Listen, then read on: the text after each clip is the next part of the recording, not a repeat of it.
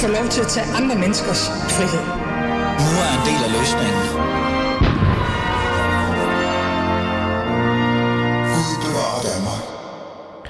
Ja, virkelig meget. Gud bevarer Danmark. Stor bededag er jo under angreb. Men det er jo en helt anden snak, og det er ikke det, vi skal tale om i dag.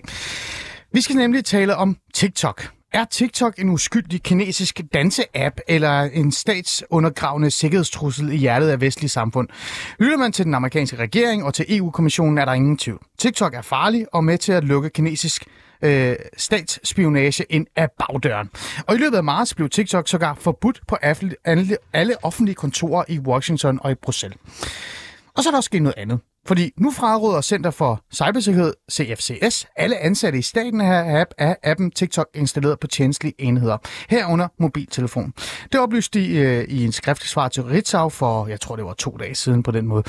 Det har resulteret i, at danske politikere på Christiansborg nu sletter deres TikToks og overvejer et forbud. Og for kort tid siden fik vi faktisk også oplyst, at Folketinget øh, fraråder brugen af TikTok. Faktisk øh, siger de direkte nærmest, at man skal slette appen hurtigst muligt. Men, men, men, danske politikere har jo i lang tid brugt TikTok, som i lang tid, især under folketingsvalget. Så er det virkelig noget nyt, eller har politikerne været bevidste omkring det, man uforsvarligt altså kan kalde en app, som anses som spionredskab for det kinesiske regering. Hvad har de egentlig haft gang i? Det skal vi tale om i dagens afsnit af Alice Fæderland. Så lad os komme i gang med det.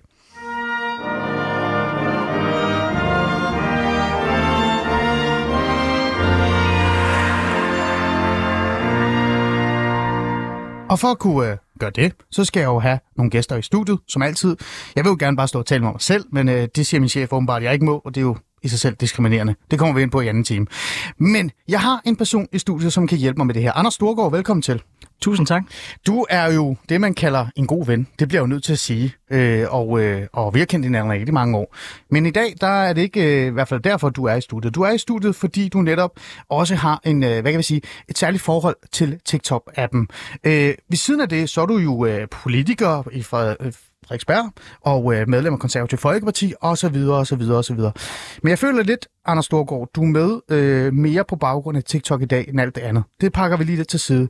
Så mit første spørgsmål til dig, det er faktisk i virkeligheden, hvordan har du egentlig med øh, TikTok? Hvordan jeg har det med TikTok ja. øh, sådan generelt? Ja, appen og øh, de skønne dansevideoer, du også kan finde derinde. Altså, for at være helt ærlig, så er jeg dybt bekymret. Øh, jeg er bekymret, fordi jeg kan se, at 43 procent af den danske ungdom, øh, de øh, brugte appen hver uge i 2022. Når man ved, hvor meget information, der opsamles gennem TikTok. Det er en af de mest invasive apps, der overhovedet er. Den suger alt fra din telefon. Den ved, hvor du er. Den ved, hvad du skriver. Den ved, hvordan dit ansigt ser ud. Den ved, hvordan din kontaktbog ser ud. Den ved næsten alt om dig. Når man ved, hvor meget data, der indsamles, og man samtidig ved, at den kinesiske stat den har mulighed for at tilgå al den data, der opsamles om den danske ungdom, så bliver man selvfølgelig bekymret. Det er sådan, jeg har det med TikTok. Jeg ser på mange måder TikTok som værende en kinesisk genistreg, hvor de har formået at finde ud af præcis, hvad det er, vi efterspørger i Vesten. Så har de givet os præcis det, og den pris, vi betaler, det er en helt voldsomt indsigt fra TikTok i, hvordan vores samfund fungerer. Det er jeg bekymret over. Okay. Øh, altså, den her bekymring, den kommer vi ind på her øh, senere. Men lad os lige starte med det her med øh, den her, øh, hvad kan vi sige, trusselsvurdering, kan jo nærmest kalde det, fra Center for Cybersikkerhed, at de øh, overraskende for nogen fraråder, at man bruger TikTok. Var du overrasket? Jeg er overhovedet ikke overrasket. Overhovedet ikke. Der er ikke som, så meget nyt i det, som Rådet for Cybersikkerhed har gjort. De har bare lagt sig op af det, som øh, EU har besluttet for lang tid siden. Og EU har lagt sig op af det, USA har valgt, og USA de tog deres første beslutninger i den her retning for en hel del år siden. USA strammer selvfølgelig løbende reglerne for det her, men når man kigger på Europa og man kigger på Danmark, så har vi i lang tid været helt vildt naive. Altså nærmest hvert gadehjørne i Europa, der hænger der High Vision kameraer, som er, som er et kinesisk sel- selskab, som er delvist ejet af det kinesiske militær, mm. og som har en kendt bagdør, der kan bruges til at overvåge europæiske hovedsteder. Det accepterer vi. Vi accepterer TikTok til trods for, at vi ved, hvor stor et indblik det giver i vores samfund. Jeg er desværre ikke overrasket over rådet for cybersikkerhed. Jeg er glad for, at de melder klart ud nu. Men det her er jo ikke ny information, og vores politikere har i min optik snork sovet i timen rigtig længe. Lad os lige få øh, noget mere også øh, på dig, for du har mange kasketter. Øh, alligevel ikke en rigtig kasket på i studiet i dag. Det er jo en, så selv sørgeligt, eller en fedora, Anders Storgård. Men du er jo også øh, medlem af Dansk Kina-kritisk Selskab. Det skal også lige være på plads, for man kan høre, at du er ikke øh, særlig stor fan af Kina. Er det ikke rigtigt? Det vil øh, nok være det, man kalder for en, en jysk underdrivelse øh, at sige, at jeg ikke er glad øh, for, for Kina. Jeg er medstifter, som sagt, af Dansk Kina Kritisk Selskab, som er en gruppe af øh, primært unge politikere, der sætter fokus på den måde, som Kina får indflydelse over vores samfund, og den måde, vestens politikere kigger den anden vej. Mm. Vi har blandt andet hjulpet en Hongkong-parlamentariker, Ted Høj, øh, med at flygte øh, fra Hongkong, og af den grund, så er der øh, ja, øh, mig og øh, en af de andre, mm. Thomas, Thomas, Thomas Rudin, vi er blacklistet af Kina, mm. så jeg skal snakke med PT, når jeg skal planlægge, planlægge mine sommerferierejser. Mm. Så ja, jeg er bestemt ikke nogen fan af Kina. Nej, og måske også nok derfor en god idé, at du ikke har en TikTok-app øh, installeret på din telefon. Øh, jeg bliver lidt nysgerrig i forhold til det her møde, øh, fordi det vi skal gennemgå i dag, Anders Storgård, det er selvfølgelig TikTok-appen, men jeg vil ikke have så særlig meget fokus på, om teenageren får lov til, må få lov til at danse i TikTok osv. Det, det, det kan vi godt tage. Jeg vil gerne have fokus på politikerne og mm. de ansvarlige brug af TikTok. Mm. Så øh, mit første spørgsmål til dig i virkeligheden er, når vi nu skal i gang med den her snak, det er, hvad tænker du egentlig om, at danske politikere, og især dem, der sidder på Christiansborg, flittigt har brugt TikTok i, i et stykke tid nu i virkeligheden? Det her kan måske overraske lidt, men for mig handler den her sag ikke om at give enkelte politikere skylden og sige, hvor er det uansvarligt, at de har været på TikTok. I min optik, der er det, der er uansvarligt, det er, at politikerne de ikke har sikret danskernes data, at de ikke har sikret, at der har været styr på de her ting. Ja, selvfølgelig har man også et ansvar som politiker for ikke at være aktiv der, men for mig at se, så er den virkelige skam, det er, at man ikke har lovgivet om det her for lang tid siden. Mm, jamen, det er jo fint nok, det kan jeg godt forstå, men Anders Storgård, du har lige sagt til mig, at du er meget eller stærkt bekymret i forhold til den her app TikTok. Øh, Center for Cybersikkerhed har mm. nærmest kaldt det for et spionageredskab. Mm. Det har mange andre også. Det vil sige, hvis du som politiker fra Ekspert mm. har TikTok-appen installeret på din telefon og går ind til et møde, så er der jo en potentiel mulighed for, at din telefon øh, kan være øh, jeg vil ikke sige hænderne, men der er i hvert fald en tilgængelighed øh, i forhold til, hvad der er på din telefon, hvad der bliver sagt øh, i forhold til mm. lyd, mails osv. osv. Så, så igen, når man lige spørger dig det her spørgsmål, mm. hvordan har du egentlig med, at Christiansborg øh, og politikere generelt har brugt TikTok øh, og, og eventuelt også sidde i øh, møder og andet med en telefon, som har haft den her spionage-app installeret? Det bryder jeg mig selvfølgelig ikke om, men man skal bare huske, og det er derfor, jeg synes, det er en vigtig nuance, at hvis det her det var Facebook, så ville det være sådan, så alle danske politikere reelt set var tvunget til at være på appen, fordi Facebook er så afgørende for at kommunikere med den danske befolkning. I dag, der fylder TikTok så meget, at hvis du vil tale med unge politisk, så er TikTok et afgørende sted for mange politikere at være i. Derfor er det meget afgørende for mig, at jeg ikke vil give skylden til de enkelte politikere, der har valgt at være aktive på TikTok. Fordi de opererer ud fra, ud fra et system, hvor vi som land kollektivt har accepteret kinesisk indflydelse på vores samfund. Mm. Det, jeg synes, de skal holdes ansvarlige for, det er, at de som lovgiver ikke har sikret, at der er styr på vores data. Det er der problemet Det ligger. ved jeg godt. Det kan jeg godt Og jeg ved godt, jeg ved godt, det er en forfærdelig nuancering af det her spørgsmål, men ja, det er men, ret afgørende. Ja, ja, det kan godt være. Men nu bliver jeg nødt til igen at være sådan, uh, lige gå tilbage til mit spørgsmål, Anders Storgård. Hvis jeg var borger fra Ekspert og havde en lokalpolitiker, der sad til et møde uh, med en TikTok-app installeret på sin, på sin telefon, og jeg senere fandt ud af, at den her TikTok-app i virkeligheden er et spionageredskab, potentielt spionageredskab for en, en anden regering, så ville jeg sidde og tænke sådan, det var da uansvarligt, når du faktisk godt ved, at det her det er dumt at have det på. Hvis man har vidst det, så er det, så er det, så er det selvfølgelig uansvarligt at gå ind i et fortroligt lokale med den app. Det synes jeg, det siger, det siger, siger sig selv. Og mm. årsagen til, at jeg ikke vil være så hård i dommen, er fordi, jeg tror måske, jeg har 50-60 apps downloadet på min, på min te- telefon. Jeg har da ikke styr på, om hver enkelt af den app, om der er noget problematisk i det. Det har jeg da en tiltro til, at vores lovgiver og vores samfund har sikret, at der er styr på min, mm. på, på min data. Mm. Og det er der, rodet og problemet ligger for mig at se, det er, at der ikke er styr på vores data i forhold til de her apps, at Kina har den mulighed. Hmm. Hvis vi gør det til et spørgsmål om hver enkelt politiker, om de har downloadet TikTok på deres, på deres telefon, så kommer vi aldrig i mål med at løse den her udfordring. Nej, det kan godt være, men jeg, jeg er interesseret i, hvad vores politikere rundt og laver faktisk i virkeligheden, især når det handler om nationens sikkerhed. Lad mig introducere en anden gæst i studiet. André, er du med? Ja, det er Tak. Andre Ken øh, Jacobsen, du er adjunkt ved Institut for Statskundskab på SDU og forsker i hybrid krigsførsel og avanceret teknologi, som for eksempel TikTok. Øh, Andre, øh, skøn øh, i virkeligheden titel. Det, jeg tænker, det er en, du godt kan komme langt med, med det her med hybrid krigsførsel. Men lad mig også bare lige forstå det her til vores, vores lyttere. Hvad betyder egentlig det her med hybrid krigsførsel og avanceret teknologi?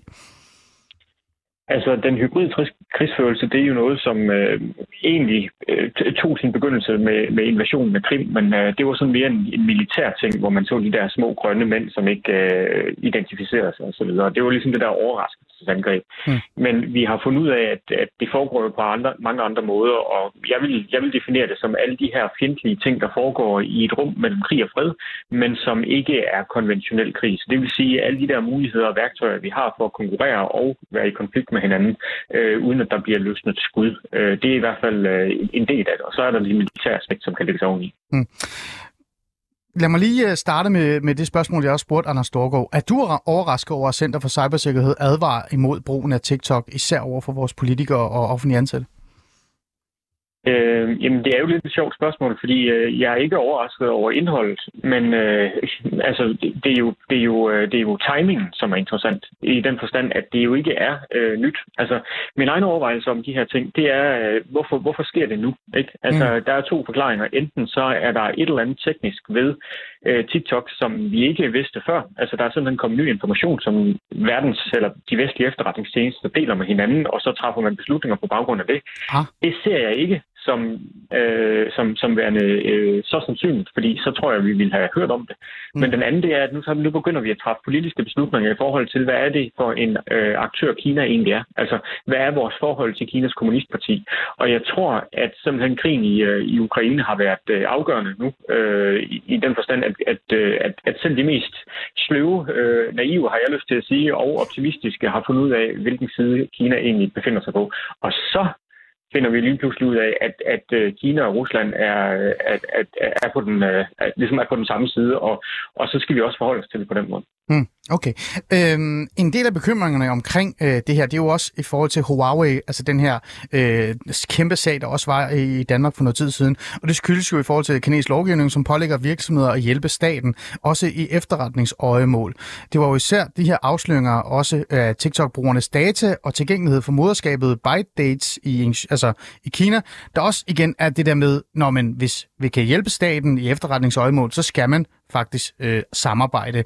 Øh, alt det her, det er jo det, der har gjort, at man bliver mere og mere interesseret i, i de her ting, og især TikTok. Øh, men jeg skal bare lige forstå noget, øh, André. Er det en overreaktion at sige, at TikTok teknisk set potentielt, eller er et spionredskab for det kinesiske regering?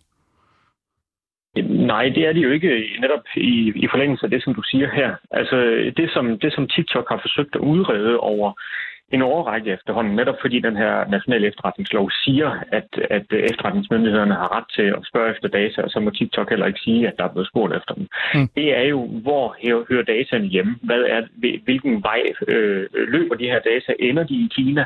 Øh, og er der adgang fra Kina? Og det har TikTok jo sagt, det er de har fuldstændig styr på, men det blev afsløret for, for et stykke tid siden efterhånden, at det er ikke sandt. Altså der blev, fandt man ud af, at for det første, så har de ikke styr på, hvor data egentlig ender henne, så der er noget data, der ender i Kina, de kan ikke forklare eller redegøre for helt præcis, hvordan det foregår. Mm. Og man har også fundet ud af, at der er adgang fra Kina, og det er jo to ting. Øh, det er to sider af samme sag, kan man sige, fordi hvis det er, man sidder og har adgang til data, der godt nok er lokaliseret et andet sted, måske i Singapore eller USA, ja. Øh, så er man jo stadigvæk som person og organisation underlagt den her lovgivning, og så er det jo lige meget, at det er lagret i et andet land, øh, fordi altså det som både TikTok og Huawei og så videre, alle de her kinesiske virksomheder, som har været udsat for, for et kritik, de har sagt, det er, at vi overholder loven i det land, som vi opererer, jamen så skal du jo både gøre det, som du bliver bedt om i Kina og i Danmark. Mm. Øh, øh, bare lige to sekunder, André. Øh, Storker, du nikker til det her. Øh, er, er det også en af de store øh, problematikker, du ser os? Bestemt, bestemt. Øh, og jeg synes, det er en rigtig vigtig pointe, det her med, at de overhovedet ikke har styr på, på det plads data, for TikTok har jo længe sagt, nej, nej, men vi kører dataen separat, men så kom det jo frem, at de har en backup-server i Singapore, Præcis. hvor de sender alting til Singapore, der så kan sendes videre til Kina. Så det er jo røgslør på røgslør på røgslør, og det er der en grund til. Det er, at øh, desto mindre vi kigger på, hvad der foregår i TikTok-appen, desto mindre bekymret er vi nok over, hvad der foregår. Hmm. Godt. Øh, André, øhm, øh, jeg bliver nødt til at stille dig også det her spørgsmål. Ser du det egentlig som et problem, at ledende politikere og partiledere har brugt øh, TikTok i så lang tid? Øh, eller hvad?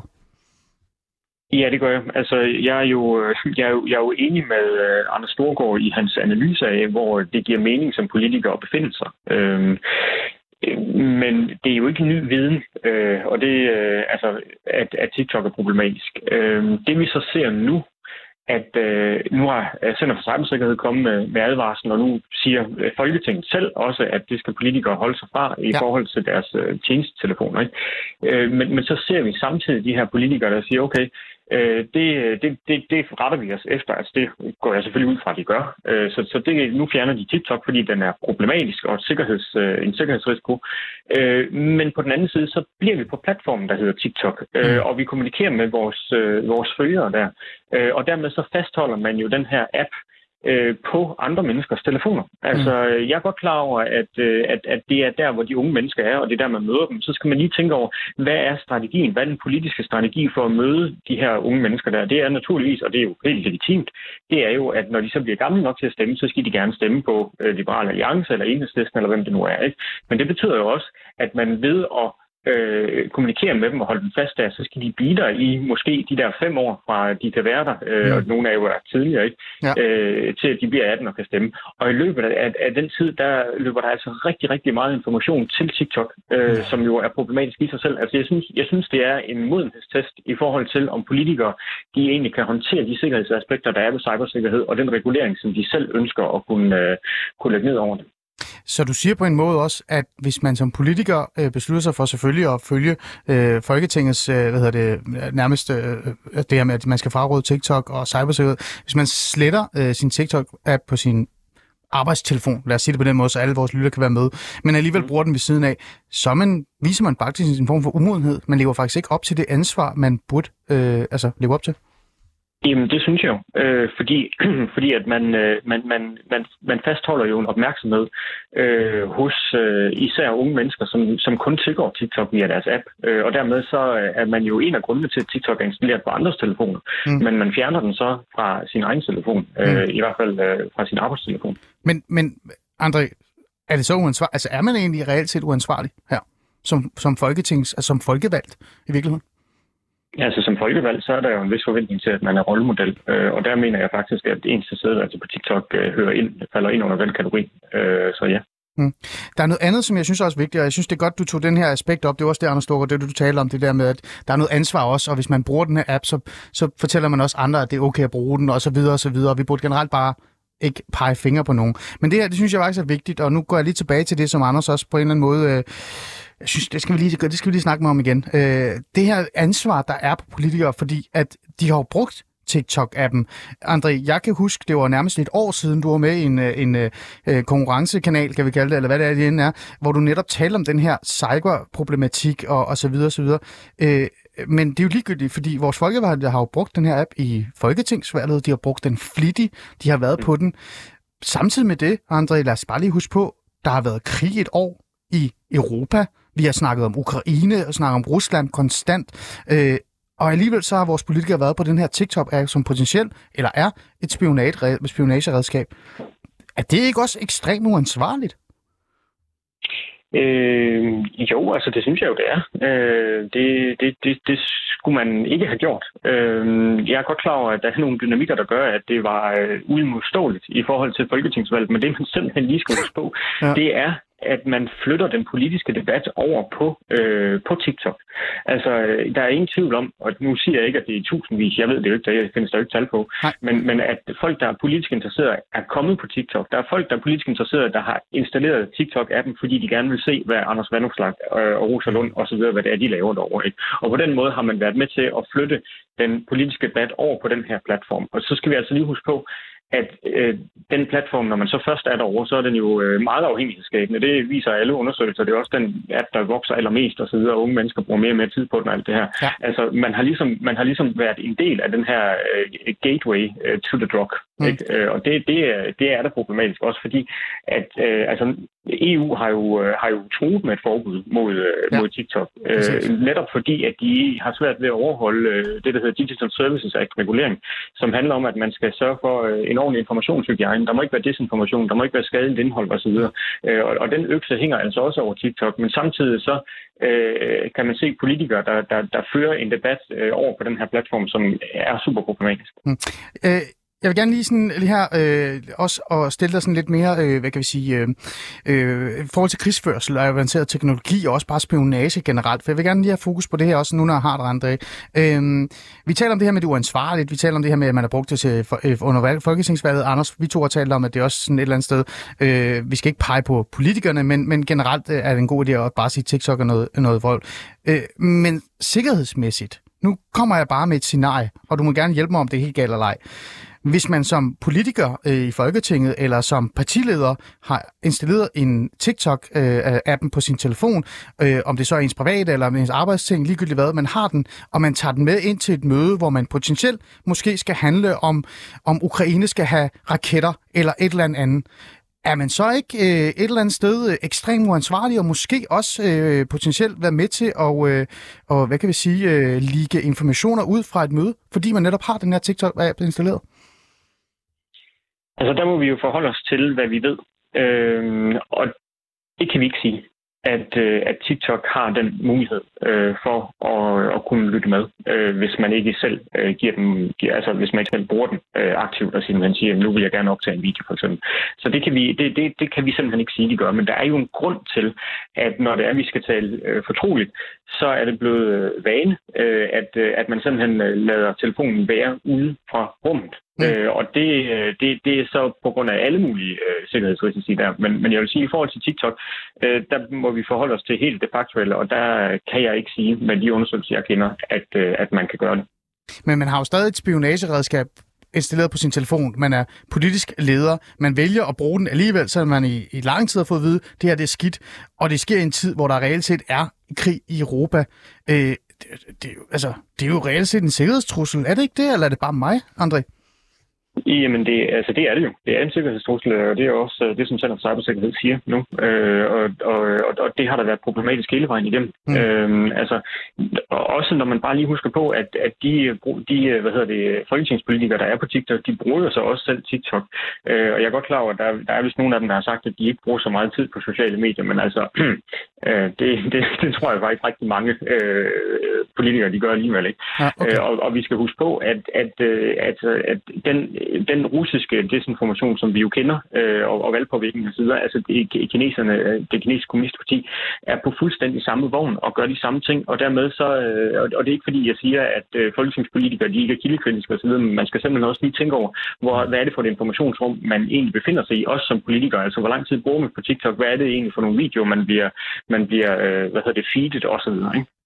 Okay, Cool.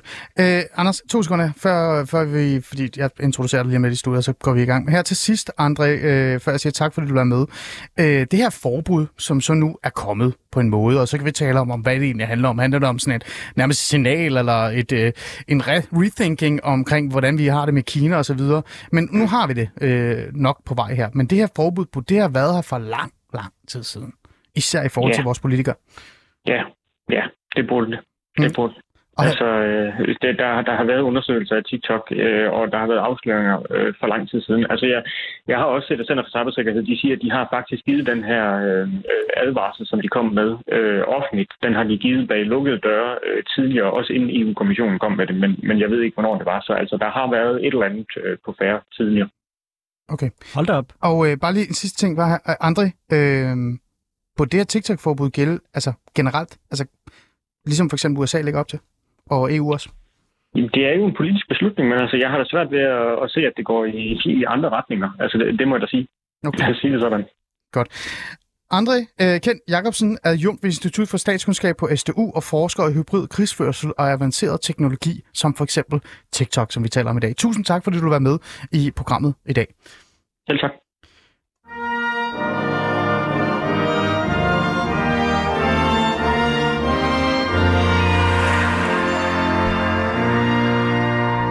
Du lytter til Alice Fæderland, og vi er i gang med at prøve at finde ud af, hvad TikTok egentlig er for noget, og min forarvelse over, at vores folketingsmedlemmer og øh, politiske ledere har brugt TikTok i noget tid, og, øh, selvom de faktisk er, har været bevidst omkring, at det her potentielt er, øh, hvad kan vi sige, et øh, spionageredskab for den kinesiske stat.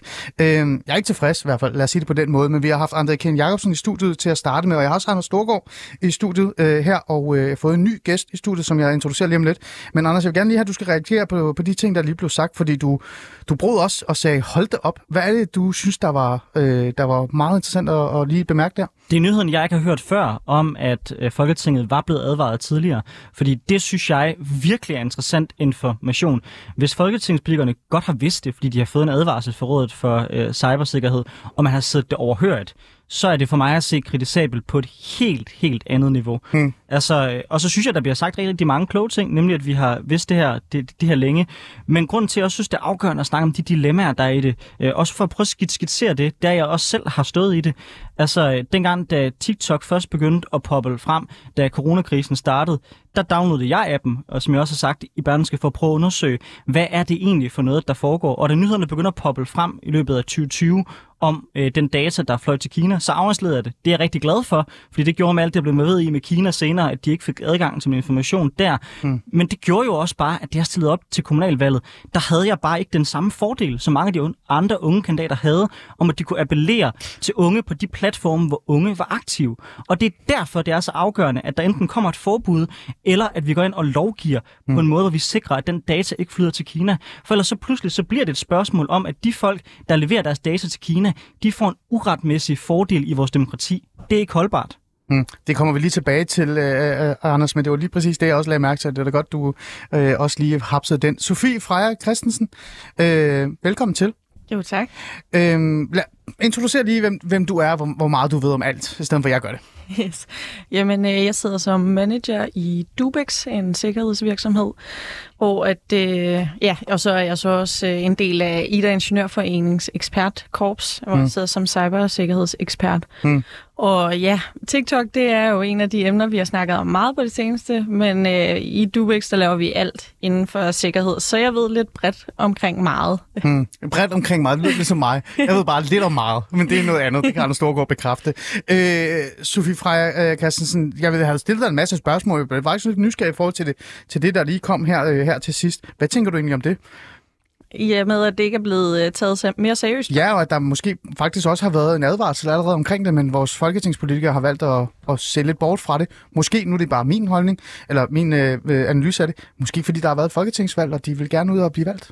Ja, man kan sige, at sociale medier, det er jo den måde, øh, der er en rigtig god måde at markedsføre sig her i dag. I hvert fald, hvis du rækker ud til de yngre dele af befolkningen. Mm. Så jeg kan godt forstå, hvorfor det, de har tænkt. Men er det uansvarligt? Altså, man, hvis man faktisk har fået det at vide, hvis man har fået øh, en, øh, altså en, øh, en lille besked om, eller sige en push-besked om, at det er en dårlig idé, det er det helt bestemt. Altså, uansvarligt? Ja, det er uansvarligt at benytte sociale medier. Øh, generelt set, når vi kigger sociale medier, om at det er Facebook eller om det er TikTok, begge øh, medier de indhenter en masse data, som egentlig også er imod øh, GDPR. Der, hvor vi så skal være mere øh, kildekritiske, der hvor vi kigger ind i TikTok, som netop er ejet af ByteDance, som er det her kinesiske, kinesiske selskab. Mm der bliver vi nødt til at være mere kritisk, også hvis man kigger rent politisk set. Fordi USA har vi historisk set et meget bedre samarbejde med, end vi har med Kina. Og øh, så er der jo så lige den her element med, at den kinesiske reger- regering, de kan faktisk indhente meget af den her data. Okay. Så det er der, hvor jeg er bekymret. Øhm, lad mig lige egentlig spørge i forhold til TikTok. Bruger du selv TikTok? Jeg har selv haft det her. Okay, og hvad, hvad tænker du om det så? Jamen altså, når det kommer til det private menneske, så uh, synes jeg, det er en, en anden sag. Der skal man overveje selv, om at man har lyst til at bruge det her. Hvis man uh, har noget, man uh, ikke vil have kommer ud i verden, så skal man ligesom forholde sig kritisk og tænke, okay, kan jeg stå inden for at have den her app, hvor potentielt mine hemmeligheder bliver offentliggjort? Men jeg vil også pointere, at det er noget helt andet, når det er, at man sidder på fortrolig information for samfundet. Okay, så det, det, det er jo det, jeg vil komme ind på, det der med, at det er særligt, øh, eller i hvert fald noget andet, når det er folketings, øh, altså valgte? Helt bestemt. Anders? Jamen, selvfølgelig er det værre, når det er folketingsvalgte, men jeg synes jo næsten, det er mere bekymrende, den større indflydelse, de får over vores samfund i en bred kontekst. Jeg talte øh, med min veninde her, her for dage siden, som er på TikTok. Hun sagde, at algoritmen nogle gange sender videoer i hendes retning om influencer, der tager til Nordkorea og fortæller om, hvor fantastisk et land Nordkorea er. Altså, øh, Kina kan jo vælge at skrue på den algoritme, som de har lyst til, og dermed påvirke vores samfund. Det synes jeg måske næsten i virkeligheden er mindst lige så bekymrende. Så ja, det er selvfølgelig værre, hvis nogle folk, der sidder med noget øh, særligt sikkerhedspolitisk fortroligt viden, siver den information til Kina. Det er selvfølgelig særligt et øh, problem. Men i min optik skal vi være mindst lige så bekymrede over den data, den information, den viden, den indflydelse, de får over almindelige danskere. Det er også derfor, jeg igen og igen siger, at det her må ikke gøres til et personligt ansvar om, den enkelte borger har personen installeret TikTok eller den enkelte politiker. Det her, det er en geopolitisk trussel. Det skal håndteres samlet som land, som EU, som Vesten. Ja, men det er jo også fint nok, Anders, at forholde sig til, om den her geopolitiske trussel reelt set har været en trussel og er en trussel. Selvfølgelig. Fordi vores folkevalgte har besluttet sig for at ignorere, at det her det er øh, en spionage-app, og så bare installeret den, fordi de gerne vil blive valgt. Er vi ikke enige om det? Jo, selvfølgelig. Nå, okay, bare lige være sikker. Selvfølgelig. Øh, jeg, jeg, jeg, er bare, jeg er bare rigtig bekymret for, altså ender det med en eller anden BT artikel, som, øh, som det jeg også oplevede, hvor så ringer de rundt til mine kollegaer på Frederiksberg for at spørge, om de har, de, de har downloadet det på deres private telefon. Så kan man lave en BT-overskrift, kalde det for en dag, og så gå hjem. Men hvad er der fordi galt- så er problemet jo ikke løst. Det kan godt være, men Anders og Freja, jeg spørger dig, hvad er der galt i at faktisk reelt set at, at stille vores politikere til ansvar for så voldsom og vigtige ting som Det må, national det må man også gerne. Bolden skal bare ikke slutte der. Det, altså for, Nej, mig, det for, der. for mig er det, der er det afgørende. Det er, Freja? hvad er det vigtigste? Det er godt, Anders Storgård Freja. Er det ikke rigtigt, at reelt set også kigge tilbage og sige, prøv at høre, du er folketingsvalgt, du er folketingsmedlem, du er partileder for den sags skyld, du har deltaget i fortrolig oplysning, eller hvad er det, møder omkring for eksempel Ukrainekrigen, og så har du haft din TikTok-app på. Hvad har du gang i? Det er national sikkerhed, det her. De skal ikke sikkert stå til ansvar over for det, og jeg vil sådan set heller ikke sige, at vi kun skal begrænse det til, øh, hvem der er i Folketinget. Vi skal jo kigge ud på meget mere bredt, hvem der er i samfundskritiske positioner i samfundet. Generelt alt, hvor at de har noget, der er fortroligt for samfundet. Det er der, vi skal kigge ind i. Det er der, vi skal sætte ind. Hmm, godt. Det er heller ikke, fordi jeg siger, at, at øh, fra i dag skal kigge tilbage. Altså, jeg tænker mere, at det er vigtigt, fordi de netop har vidst det her. Og apropos Folketinget og Folketingsvalget, Mikkel Bjørn, velkommen til. Tak for det. Du er øh, medlem af Dansk Folkeparti, og så er du folketingsmedlem øh, selvfølgelig, og det har du været en stykke tid. Øh, Mikkel Bjørn, lad mig lige starte med at spørge dig. Har du egentlig TikTok på din telefon? Det har jeg ikke længere. Øh, Jeg har haft det en meget kort periode, øh, men jeg afinstallerede det også, øh, hvad skal man sige, de samme årsager, som vi I har drøftet her. Mikkel Bjørn, grund til, at jeg har øh, ringet dig op, det er jo fordi, at øh, en af de partier, som jeg har lagt mærke til, som i lang tid har været øh, kritisk i forhold til TikTok, øh, og også bare generelt sociale platforme, det har været Dansk Folkeparti, og I har jo også været ude med nogle idéer og nogle tanker omkring det her forbud, altså at det er noget, man burde tænke på. Så har jeg lagt mærke til her, efter øh, at der er kommet lidt fokus på det sidste par dage, så har Radikal Venstre og andre også lige pludselig hoppet på, og det er jo altid skønt, at Radikale har en holdning omkring noget, så de står fast på. Lad os nu se. Mm. Øh, men øh, jeg vil gerne høre, hvorfor I øh, faktisk i lang tid har været kritiske i forhold til det, for eksempel en app som TikTok. Jamen, det, grundlæggende handler det jo om, at øh, vi skal passe meget på med at undervurdere, øh, hvor langt øh, eller hvor, ja, hvor, hvor langt Kina er villig til at gå for at, øh, hvad skal man sige, udnytte øh, deres, de muligheder, de kan, de kan udnytte for at, hvad skal man sige, infiltrere øh, forskellige former for infrastruktur, både øh, teknisk og, og, og geografisk og meget andet i, øh, hvad skal man sige, de vestlige samfund. Øh, fordi Kina er selvfølgelig en, en stat, der er meget optaget af at udvide deres, øh, deres både uformelle og formelle øh, magtbeføjelser rundt i verden. Mm. Øhm, og, og det skal vi selvfølgelig ikke give dem, hvad skal man sige, muligheder for ved at, og altså, altså, det er jo en meget billig pris at betale. Jeg er sådan set grundlæggende enig med Anders i det her spørgsmål, så er der mange andre ting, vi er uenige om, men, men jeg synes, det er en meget billig pris at betale, og, øhm, at sige, at jamen, det her sociale medie, det er vi nødt til at ligesom, skære fra, Mm. mm. øhm, for ikke at, hvad skal man sige, øh, underløbe os selv øh, sikkerhedspolitisk øh, i Europa. Nu siger du selv, at du har slettet den her øh, TikTok-app, og øh, I øh, Dansk Folkeparti har jo været stærke øh, modstandere af den i virkeligheden også. I hvert fald i hvert fald øh, talt om det i noget tid.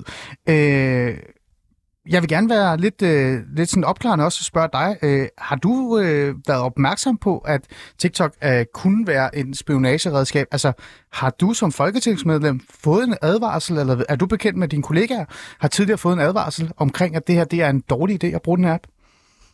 Det er ikke andet end for relativt nylig, øhm, så det er ikke, ikke noget, der har, jeg har fået at vide for lang tid tilbage. Mm. Øh, men, men det er jo i forbindelse med, at jeg afindstillede appen. Øh, det var jo omkring det tidspunkt, hvor der kom advarsel ud om, at, at det nok var bedst. Men er det Øh, her de sidste par dage, Mikkel Bjørn, eller er det for... Nej, det, det er for en måneds tid eller, eller halvanden siden. Okay. Øhm, Det er fordi, Ja. at uh, André Ken Jacobsen, som netop lige har været med, som uh, er uh, hedder det, uh, adjunkt ved Sta- Institut for Statskundskab på SDU og forsker i hybrid krigsførsel af avanceret teknologi, som for eksempel TikTok, uh, sagde, at, uh, at øh, folketingsmedlemmer har fået en advarsel, uh, men ikke reageret på det. Er det noget, du er bekendt med? mm, nej, det er det ikke. Men jeg skal ikke kunne afvise det rigtigt. Mm. Hvis, øh, hvis det er korrekt, nu spørger jeg dig, fordi nu har du jo ikke fået den, det er det i hvert fald, du siger.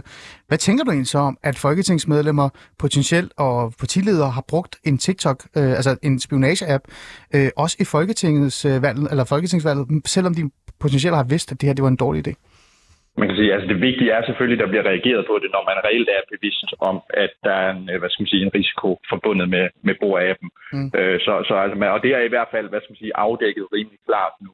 Mm. Så man må forvente, at, i hvert fald forvente, at alle folketingspartier som minimum nu tager den her trussel meget alvorligt, mm. øh, og også drager de, hvad skal man sige, politiske, praktiske konsekvenser af, Mm. af det. Nu ringede jeg dig op, fordi jeg gerne vil tale om forbud, men jeg blev lidt nysgerrig her. Øh, Jeg tænker i forhold til det her, Mikkel Bjørn, øh, vil du øh, potentielt måske eventuelt overveje at undersøge, om det er korrekt, altså at folketingsmedlemmer øh, har fået en advarsel øh, lang tid før, men alligevel øh, bliver ved med at bruge den her app, måske fordi at det gavner dem i et folketingsvalg?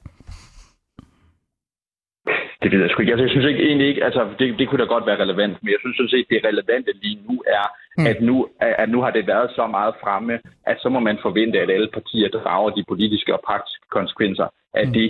Øhm, og, så, og så må vi øh, forsøge at iværksætte de nødvendige foranstaltninger, eventuelt lovgivningsmæssigt, mm. for at sikre, at, øh, at det her ikke længere udgør en øh, hvad skal man sige, sikkerhedsrisiko, både i Folketinget, men også i samfundet generelt. Det er bare mig, jeg er sådan lidt besat af at, øh, at være sikker på, at fædrelandet ikke er, øh, bliver udsat for sikkerhedstrusler. Øh, to sekunder, Mikkel Bjørn. Øh, Anders, du på, øh, markerer.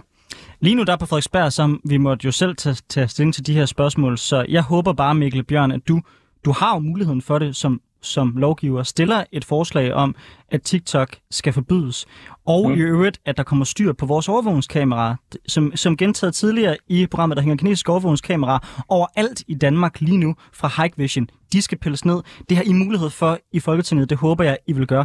Og så, så har jeg et enkelt spørgsmål til dig. Kort. Hånden på hjertet, Mikkel.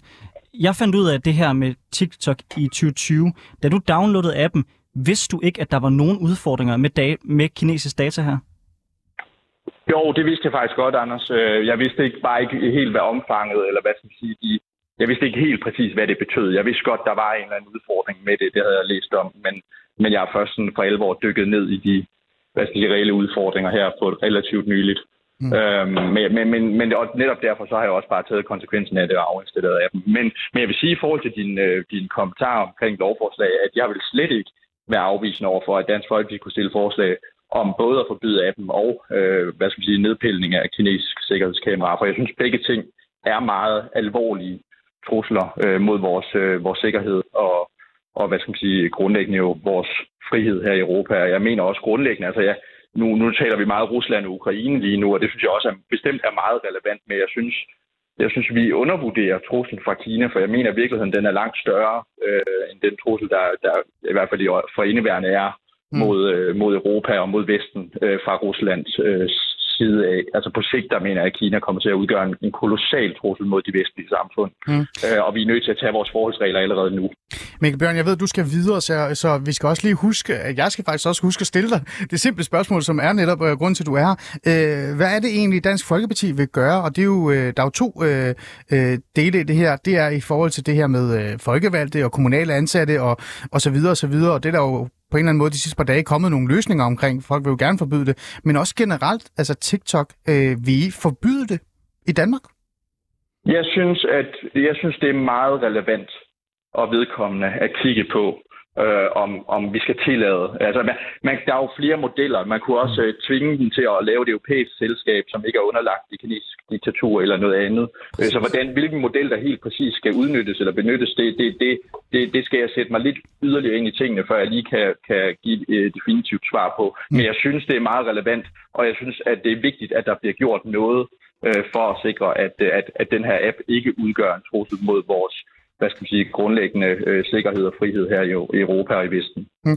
Øh, Sofie Freja, før du får ordet, er det et spørgsmål, du har til Mikkel Bjørn, eller skal vi sende ham videre? Det er faktisk for at adressere det her ja. med at sige at lave et hovedsæde i, uh, inden for Europas grænser. Det har de jo faktisk i Irland, mm. hvor at den irske datakommission har åbnet en sag netop omkring det. Okay. Så vi skal have meget mere afgrænsning fra mm mm. ByteDance. Mm. Det er ja, det, der altså, skal kunne garantere. Ja. Jeg tror mere, at det, der var på tale her, det var lidt at lave den samme model, som jeg forstår, man har gjort i USA med Grindr, øh, hvor, der, hvor der også var kinesisk øh, indflydelse ind over det tidligere, hvor man tvinger dem til at sælge det, så at ejerforholdet kommer over på europæiske hænder og er helt mm. afsplittet. Mm. Jeg tror mere, det var den model, mere end det er ja. hovedsæde, for ja. hovedsædet gør ikke så meget. Enig. Nej.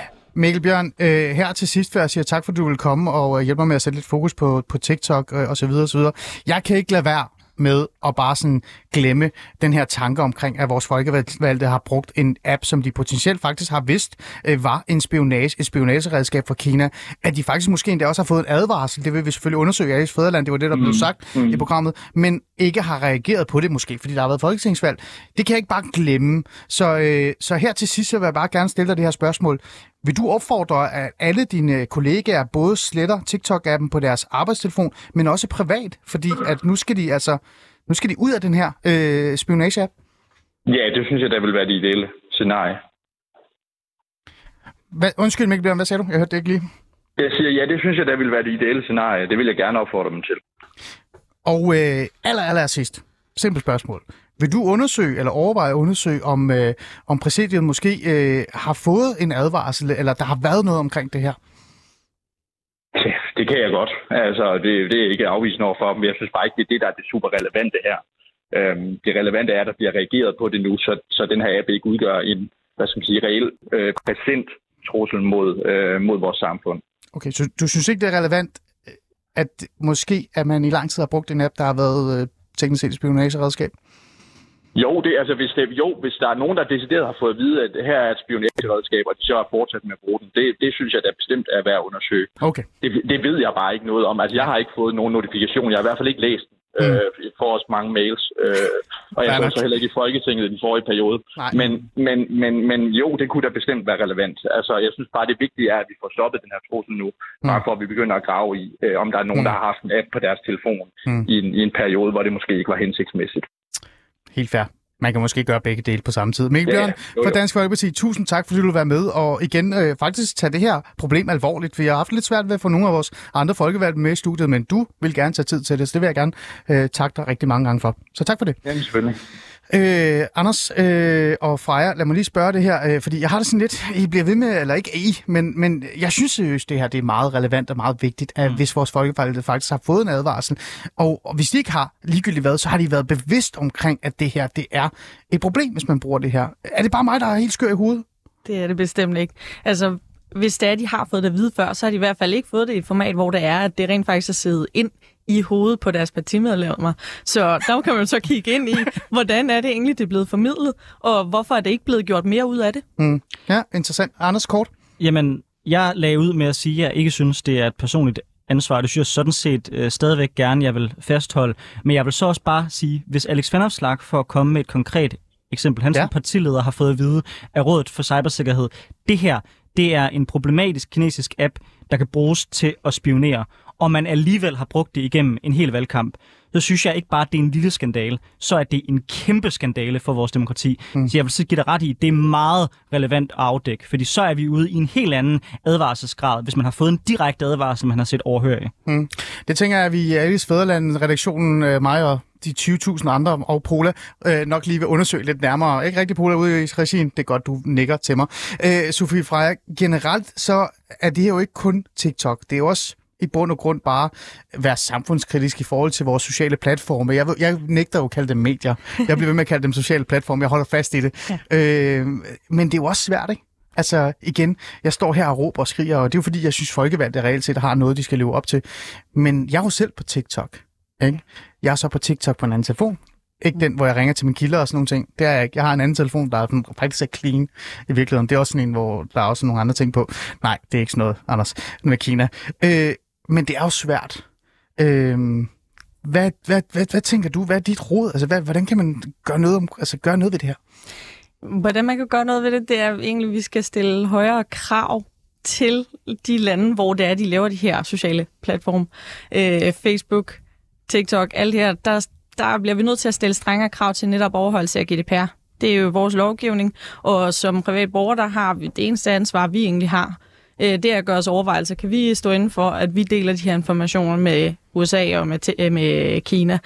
Men det, der jo ligesom er vigtigt, er, at vi stiller krav til dem. Fordi hvorfor skal vi acceptere, mm. at vores data bliver eksporteret til andre lande og brugt til ting, vi ikke ved, hvad er og mm. ikke kan stå indenfor? Men, men, men der, der er jo noget interessant ved det her, og det vil jeg gerne være ærlig omkring, Sofie Freja, fordi at jeg synes, der er nogle nogle andre regler for vores folkevalgte, især når de er tæt på øh, altså sådan nogle følsomme oplysninger. Men sociale platforme og brug af vores øh, digitale, hvad kan vi sige, øh, øh, jamen altså alle de ting, vi nu øh, kan lide og ikke kan lide, det har også gjort livet nemmere for os. Altså, øh, det, altså, det er da nemmere for mig at købe gave til mine børn, fordi jeg kan da, den kan huske, hvad jeg googlede for seks måneder siden, som jeg synes var interessant. Så er der ikke også en, en linje mellem det her med, at, at, øh, at det har også gjort vores liv nemmere? Altså det her med deling af vores oplysninger osv. Det har det helt bestemt. Altså, du har også muligheden for at nemmere uddanne dig, eller i hvert fald få en masse information, du ikke vil få ellers. Så du bliver påvirket af mange forskellige ting, får en masse viden. Det gør det helt sikkert nemmere. Det man så også bare lige skal være opmærksom på som bruger af TikTok. Gå ind og disable alt, hvad du kan disable. Fordi ja, hvis du giver tilladelse til alt, så får du ikke bare den omtrænkelige geolokation, mm. du får den præcise lokation. Mm. Du får adgang til billeder, videoer, kontakter, kalender. Alt det her, det sender du sådan set ud til dem. Hmm. Og lad være med at bruge Facebook og Instagram til at logge ind, for så får de også øh, en, en hel del data, du har. Det er det der med, hvis man logger ind, og så laver sådan en Præcis. forbindelse til det hele. Ja, hvis du absolut skal, så log ind med dit telefonnummer, så får de mindst, øh, mindst muligt data på det. Øh, men altså, det jeg bare håber, det er, at vi rent faktisk får taget livgreb om den her problematik på en ordentlig måde. Altså, jeg, det her må ikke blive sådan, når jeg står nede i supermarkedet, og jeg beslutter, at vi skal købe noget kød, eller noget, nogle grøntsager, mm. så, så har jeg jo ikke en eller anden overvejelse med, kan vide, om der er en risiko med, at jeg kommer til at dø, hvis jeg spiser det her. For jeg har ligesom tiltro til, at vi lever i et samfund, hvor der er styr på de her ting. Det er som om, at sociale medier er så nyt i vores samfund, at de samme form for retningslinjer, dem er der bare ikke Nej. Det er et problem. Det skal ikke kunne være sådan i min optik. Jeg er ikke teknisk ekspert, nej, nej. men at man kan spore data helt ned på enkelte individer. Jeg har ikke noget mod, at man opsamler metadata på, ja. hvad unge mænd på, ja. på min eller generelt set gør. Men det sekund, man kan spore ting tilbage til mig, så har vi et demokratisk privatlivsproblem. Det håber jeg snart, vi kan tage stilling til. Preach øh, af en art. Sofie Freja? Ja, nu siger du selv det her med tillid, og det er jo faktisk meget sådan almen udbredt. I Danmark, der har vi den her tillidskultur. Så det, der faktisk er vigtigt i min optik, det er, at den almene borger, de ligesom bliver bevidste om, at vi kan ikke stole på alle. Lige så snart vi kommer ud i cyberspace, der skal vi forholde os meget mere kildekritisk vi skal forholde øh, os til, hvem er det egentlig, vi står overfor, og hvad er det for en information, de indhenter om os? Altså, jeg har jo sagt det, det her i, i mange år, nu bliver ved med at sige det. Det er jo også måske, fordi vi i Danmark, især Danmark, og det giver ikke mening i mit hoved, men især Danmark har sådan en holdning til digital dannelse og bare digital øh, adgang, øh, som, i, som i bund og grund er sådan lidt, øh, hvis vi for eksempel sagde, at vores hoveddør bare skulle stå åben. Altså, vi lukker jo vores hoveddør. Jeg lukker i hvert fald min hoveddør om aftenen, for jeg vil ikke have, at folk skal komme ind og øh, tage alle mine ting, især min Playstation. Men den digitale hoveddør, især øh, blandt danskerne, er jo vidt åben. Der er ingen, der gider at lukke den. Måske det betyder at lukke den. Men til sidst her, så bliver vi nødt til lige at tage fat i det, det, det store spørgsmål, Anders Storgård og Sofie Freja, fordi vi taler om et forbud hos øh, kommunalt ansatte, folketingsmedlemmer, offentlige ansatte osv. osv. Det, er jo nærmest, øh, det kommer jo nærmest lige om lidt i mål, tror jeg, for, øh, forhåbentlig endda. Men hvad med en generelt? Altså skal TikTok forbydes generelt for alle? For eksempel i Danmark? Der vil jeg mene, der kalder man, øh, eller taler man meget mere ind i personers frihedsrettigheder. Så der har vi en helt anden øh, ting, vi skal overveje. Men ja eller nej, burde den forbydes? Med alt det, vi har fået at vide omkring, hvad, hvad TikTok kan og reelt set øh, gør. Ja, vi skal i hvert fald stille krav til TikTok, før det er forsvarligt egentlig at bruge. Og så, hvis det ikke lever op til det? Så skal man kigge ind i at gøre det helt til et forbud. Anders Storgård, burde TikTok forbydes i morgen? Uanset hvilken app, der er tale om, om det er TikTok eller en anden, så skal almindelige danskere være sikre på, at Kina ikke kigger dem over skulderen. Og hvis ikke at TikTok, og man kan lave et setup, der kan sikre, at det ikke sker, ja, så skal TikTok forbydes. Mm. Men, men det er jo bare fordi, det er et interessant spørgsmål. Jeg sad i toget i går og planlagde det her program og skrev til dig og, til, og snakkede med andre.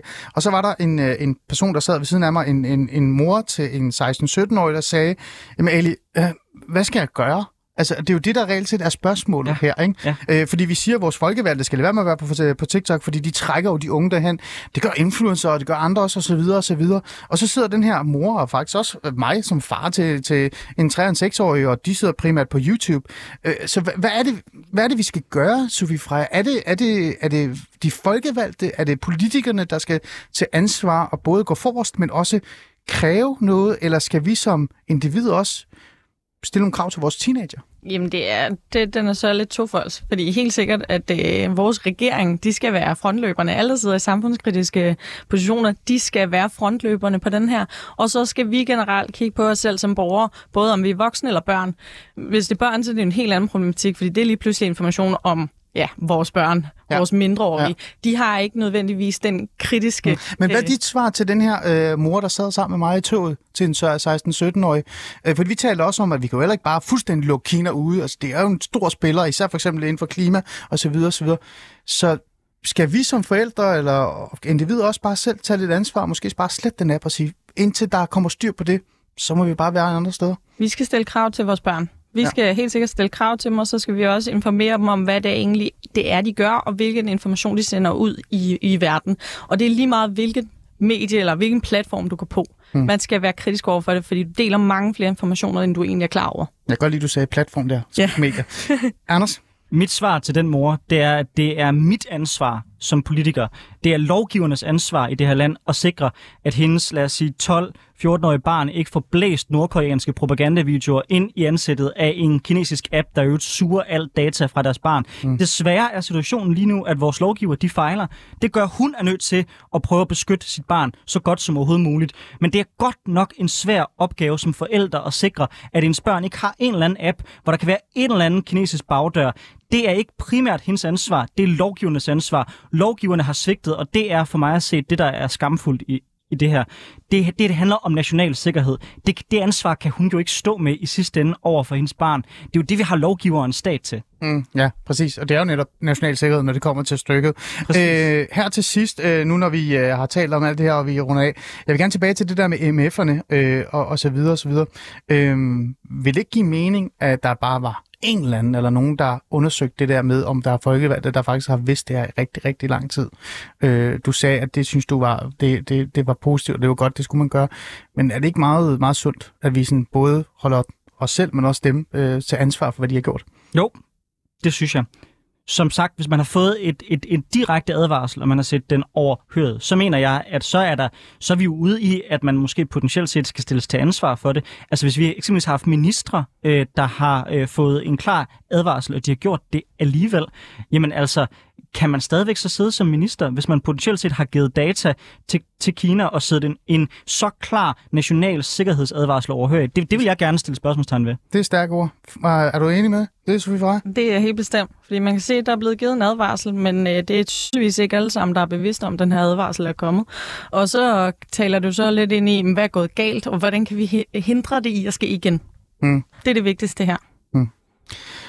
Vi bliver sgu nødt til at undersøge det her. Det tænker jeg ja. sådan lidt, fordi det her det er lidt øh, særlig interessant, især fordi han netop kom ind i det her studie og vil have fokus på, om politikerne har levet op til det ansvar, de burde øh, vise, og nu viser det sig måske, der er noget om det. Anders, meget kort til sidst. Hvis det er det rigtigt, så er det en kæmpe bombe.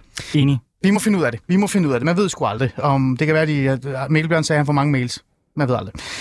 Men det er jo heller ikke ham, der skal ansvar for det her. Tak fordi I ville komme i studiet. Anders Storgård, øh, mange kasketter på hovedet i virkeligheden, men du var her i dag for at sætte fokus på, på TikTok, og igen siger det bare lige, du er også en god øh, ven. Så lige om lidt, når vi går ud, så nægter jeg at kramme dig, fordi vi er stadig i arbejdsregi. Det gider jeg ikke. Og Sofie Freja, vi kender ikke hinanden, men en fornøjelse at have dig i studiet, Sofie Freja Christensen. Du er ekspert i cybersikkerhed og informationssikkerhed for EDA. Og så havde jeg André Ken Jacobsen med øh, en lang, lang titel, Jung Institut for Statskundskab på SDU og forsker i hybrid og krigsførsel. Og så havde jeg også Mikkel Bjørn, folketingsmedlem for Dansk Folkeparti Studie, som netop taler om et forbud. Godt at se, at der er en politiker, der faktisk tager det her seriøst. Mit ord vil jeg bare sige tak til jer. Vær nu bevidst omkring, hvad I laver på sociale platforme. Lad være med at kalde dem sociale medier, sociale platforme. Og måske også lige tage en snak med jer selv og jeres børn omkring, hvad det er egentlig, de deler og ikke deler. Det tror jeg er meget sundt. Husk på, at vi lukker faktisk vores hoveddør øh, derhjemme. Så lad os nu også måske lukke vores digitale hoveddør. Det giver i hvert fald mening.